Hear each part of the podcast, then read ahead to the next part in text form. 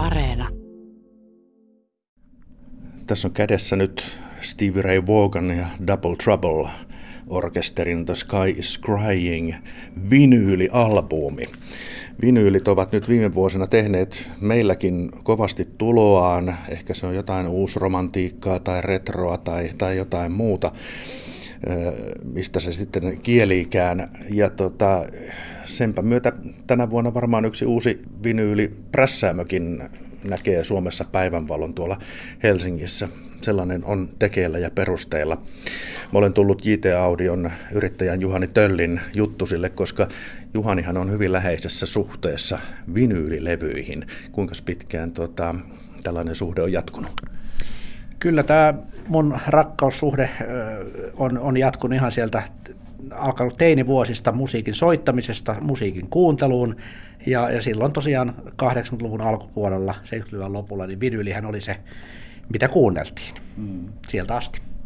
Joo, vinyyli koki sitten jonkinlaisen takaiskun 90-luvun puolen jälkeen, kun tuli CD-levyt, ja, ja siinä vaiheessa moni varmaan sitten vinyylilevy kokoelmansa kadotti, eli myi pois, katuu sitä kenties näinä päivinä, on viime aikoina miettinyt, että aloittaisiko uudelleen, koska vinyyleitähän nyt on saatavilla, on muutamia erikoisliikkeitä, netin kautta voi tilata, levykirpputorit, ja levydivarit, ne on semmoisia paikkoja, mistä, mistä näitä, näitä etsitään. Mutta miten se on, Juhani, entäs ne vermeet, joilla näitä vinyyleitä kuunnellaan, mikä siinä on tilanne? Niin, no tänä päivänähän vinylisoittimia uusia valmistetaan ja myydään kiihtyvällä tahdilla, ja, ja tuota, myöskin ihmisiltä löytyy niitä vanhoja soittimia, joihin haetaan sitten uusia neuloja, haetaan le- levyharjaa levyjen kunnossapitoon, huoltopalveluita kysellään, että jos on vähän toimintavikaa soittimessa. Ja, ja sitten moni, moni tosiaan minunkin asiakkaista niin päivittää soittimen uuteen ja ehkä siihen sanotaanko viimeiseen soittimeen. No onko tämä kotoilu nyt sitten jotenkin lisännyt vinyylilevysoittimien ja muiden oheistarvikkeiden myyntiä? Kyllä se on ollut nähtävänä, että ihmisillä on nyt aikaa kotona tästä pandemiasta ja muusta tilanteesta nyt johtuen ihmiset viettää paljon enemmän aikaa kotosalla ja, ja haluaa sinne sitä viihtyisyyttä ää, ja, ja tietysti sitä sisältöä kotona olemiseen. Ja tämä näkyy tosiaan ihan albumien levy, levymyynnissä, mutta myös soittimien myynnissä ja kaikkien tarvikkeiden myynnissä. Tuolla pelipuolella konsoleita on vaikea saada, siellä myydään jo ei-ootakin, kysyntä on ollut niin kovaa. Mites levysoitin puolella?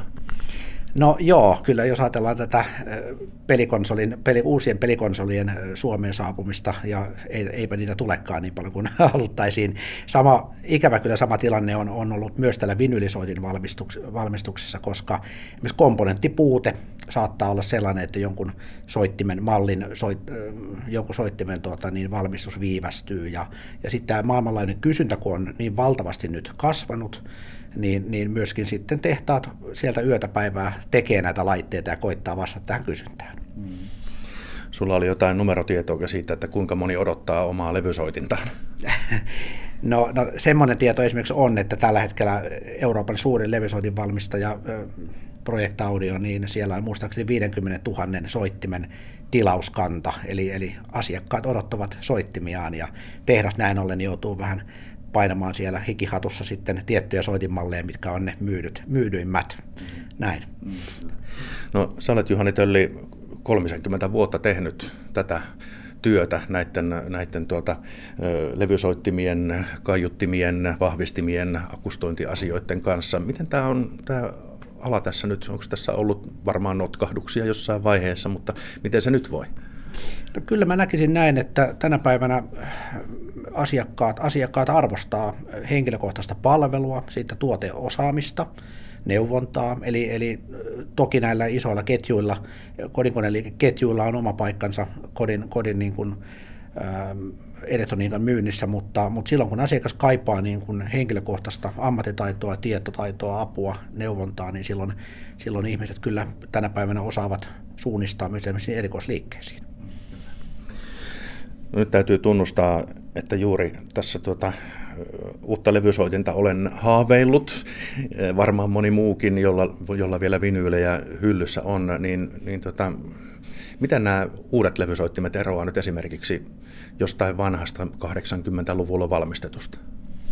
No toki tänä päivänä levysoittimia löytyy, löytyy täysin manuaalisia ja sitten löytyy puoliautomaattisia ja automaattisoittimia, mitkä, mitkä on sitten vähän erityyppisiä teknisillä toteutuksiltaan. Että kyllä tänä päivänä oikeastaan se myydyn levysoitin tyyppi on hyvin tämmöinen simppeli manuaalinen soitin, jossa on näin ollen vähän rikkoutuvia osia ja, ja se vie meidät siihen tavallaan levyn, te, levyn kanssa tekemiseen, eli, eli joutuu vähän niin kuin askartelemaan siinä, kun, kun laittaa levyä siihen, mutta se tekee tästä niin kuin sen harrastuksen suolan myöskin.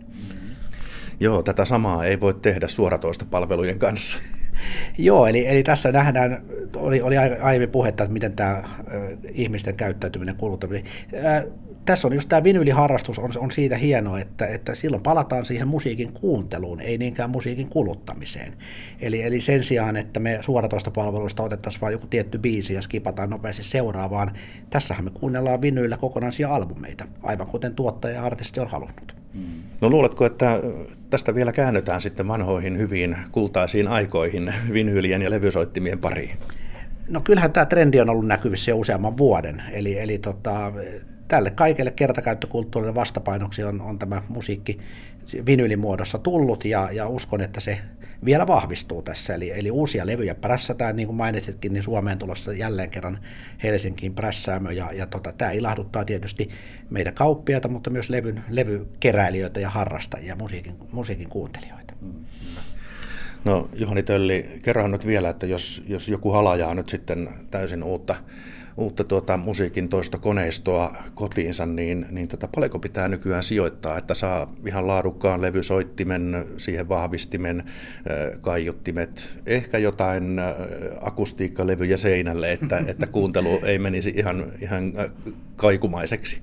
Joo, no kyllähän tässä ajatellaan sillä tavalla, että, että ketju on yhtä vahva kuin sen heikoin lenkki, eli, eli tarvitaan laadukkaat tuotteet, jos siinä otetaan levysoitin, niin otetaan vahvistin, mihin se levysoitin liitetään, ja sitten tietysti kaiutin, missä se, kaiutin pari, missä se musiikki saadaan nautettavasti kuulumaan, niin kyllä me puhutaan niin lähtökohtaisesti esimerkiksi 800 euron summasta alkaen, niin, niin silloin me päästään jo musiikin musiikin pariin niin kuin ihan mukavasti, ja tietysti ylärajaahan tässä ei ole, että tokihan joku voi laittaa sen 800 euroa pelkästään jo pelkkään äänirasian neulaan. Eli, eli tuota, meitä harrastajia ja ihmisiä monenlaisia, mutta, mutta, mutta sanotaan näin, että jos sinne sanotaan, että 800 euron, 1000 euron haarukkaan sen budjetin asettaa alka, alkaen, niin silloin jo niin puhutaan laatutuotteista. Mutta sen voi myös sitten pikkuosissakin vaihtaa yksi osa kerrallaan, niin ehkä se ei kirpaise niin paljon. Joo, kyllähän tässä on tosiaan, niin kuin mainitsinkin, niin, niin näitä vanhoja levysoittimia päivitetään uusiin, toimiviin soittimiin ja ajatellaan, että tässä on se viimeinen levysoitin, minä, minkä minä ostan, mutta, mutta tota, aina neulaa parantamalla, äänirasiaa parantamalla, levysoit, levyistä saa enemmän irti ja, ja tietysti se, että kaiuttimet voidaan uusia erikseen. Siinähän tämä on erillishifin asia on, että me voidaan pikkuhiljaa sitä järjestelmää parantaa ja hakea niitä omia, omia tuota, äänellisiä tavoitteita sieltä. Että, mm. No Juhani, kerro vielä, miten tämmöiset äänentoistolaitteet ja kaiuttimet pitäisi kodissa sijoittaa, jotta siitä saa sen parhaan nautinnan? No tietysti, kun puhutaan normaali kotiolosuhteista, olohuoneesta esimerkiksi, niin, niin siellä, siellä tietysti tämmöinen feng shui-ajattelu on, on olemassa, eli mihin ne kaiuttimet luontaisesti sijoittuu. Tietyt lainalaisuudet on, eli, eli jotta me päästään siihen niin kuin musiikki kuulemaan niin kuin se on esitetty, niin meidän pitäisi saada niin sanottu stereokuva luotua. Eli, eli vasen ja oikea kaiutin tulisi olla aika symmetrisesti sijoitettuna. Näin. Mutta soitin voi olla missä vaan. Soitin tukevalla tasolla, niin että se ei ole mikään, mikään tota heiluva hylly, vaan se olisi mahdollisimman tukeva senkki tai laitetaso, jossa se myöskin on, on silloin eristetty kaikilta ää, lattian värähtelyiltä. Jos sinne joku lapsi hyppii vaikka vieressä, niin rupeaa neula pomppimaan sitten kehitys kehittyy, on tulossa ja tullut kaiken näköisiä härpäkkeitä, joiden avulla pystytään langattomasti esimerkiksi kuuntelemaan musiikkia. Onko nyt tämmöisten vanhojen vinyylien kuunteleminen mahdollista nykypäivänä jotenkin uudella tavalla? No se, mikä on tietysti ilahduttavaa, että tämmöinen perinteinen vinylisoitin, niin tänä päivänä voi pitää sisällään myös Bluetooth-lähettimen. Ja, ja näin ollen, kun tämmöiset vastamelukuulokkeet tai, tai yleensäkin Bluetooth-kaiuttimet on yleistynyt, niin me voidaan se levysoittimen ääni ää, tosiaan siirtää langattomasti myös näihin kuulokkeisiin tai niihin, niihin Bluetooth-kaiuttimiin. Ja näin ollen me tavallaan tullaan siihen vanhan teknologian, uuden teknologian hyvään synergiaan.